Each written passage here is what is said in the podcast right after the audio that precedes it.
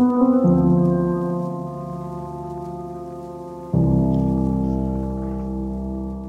church, this is our 2022 annual report.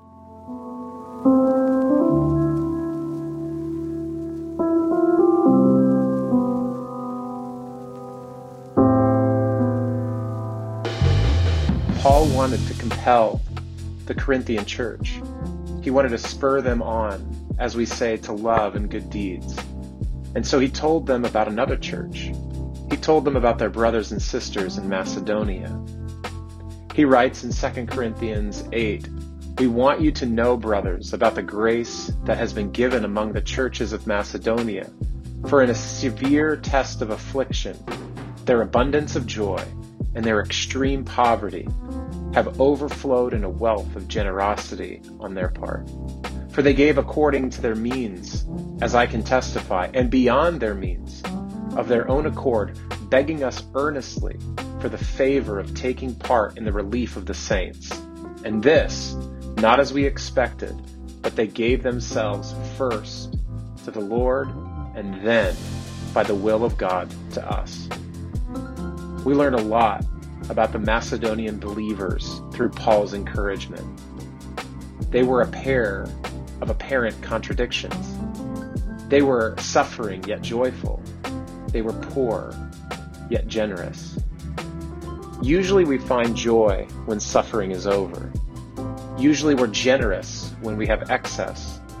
But by grace, the Macedonians were able to embrace the beauty of living in Jesus' upside down kingdom. This is what we've seen in you this year. In God's providence and grace, we too have been learning to embrace our own apparent contradictions. Specifically, we've been lamenting, yet growing. Through our daily reading series through Lamentations this fall, we were reminded that God was with us in our suffering this year. Whether we suffered the loss of friendship when a beloved member of our group or church family moved away, or we grieved the loss of work or a decrease in pay, or endured new relational dynamics in our families of origin or in our present communities, or ached with a world at war.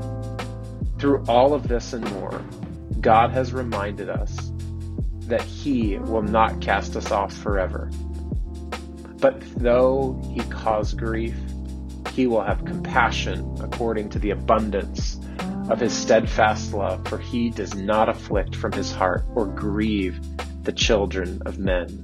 That's Lamentations 3, verse 31 through 33 affliction, and suffering are not central to God's character. Mercy is. That's what our friend Pastor John Kuroka reminded us about when he visited us from Kajiado County, Kenya. God has shown us mercy. He is with us in our lament, and he simply invites us to be with him as we wait for understanding and deliverance. Lament welcomed us to the invitation of Sabbath rest Exhausted from the burdens of this season, God kindly brought us to the words of Jesus. As the Father has loved me, so have I loved you. Abide in my love. That's John 15 9. In Christ, our lament is met by his love. His love frees us to cease from worry and trying to be God. We're safe in him. Theologian Marva Dawn was a great help to us during this study. She wrote a great benefit of Sabbath keeping is what we learn to let God take care of us, not by becoming passive and lazy, but in the freedom of giving up our feeble attempts to be God in our own lives. Because our well being and identity are hidden in Christ, we can rest from the hustles of this life that tell us who we are is dependent upon the next report test, project, accomplishment, or milestone. We are loved and we can abide. We can rest. God is growing us amidst our lament and rest. This year, he called new elders. Aaron and Derek seem like they've been on our elder team for years, but they were only just appointed this year. Manny, Rachel, and Lola all joined our staff team in various capacities this year and have been an incredible blessing. New members have covenanted with us.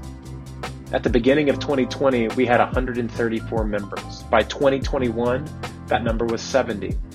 And through, though our members dipped, our membership rather dipped below 52 during the pandemic, we now have 60 members at Church in the Square. God has even given us new deacon candidates who are in the middle of their assessment process. That's what growth looks like. Paul taught us in Romans chapter 12 For as in one body we have many members, and the members do not have the same function, so we, though many, are one body in Christ, and individually members one of another. Men and women are embracing their unique functions and gifts which God has entrusted to them for the sake of the whole body. Like the Macedonians, our lament and growth have overflowed in a wealth of generosity. To be sure, we've had and still have our own financial needs as a church. In 2020, our average monthly giving started at about $34,000. By 2021, that number was about 26,000. In 2022, we saw an average of about 23,000 in monthly giving. And we ended the year with a $35,000 shortfall. However, our needs have not dissuaded us from obeying the Lord's call to be mindful and responsive to the needs of our neighbors. This year, we've continued to help support our neighbors in various ways, partnered with Grace and Peace Ministries to help resettle dozens of refugee families, help support churches in Ukraine, supported families at Monroe for the holidays, and continued to work with the Humanity Share to meet basic needs and combat gender inequalities in East Africa. Do you see?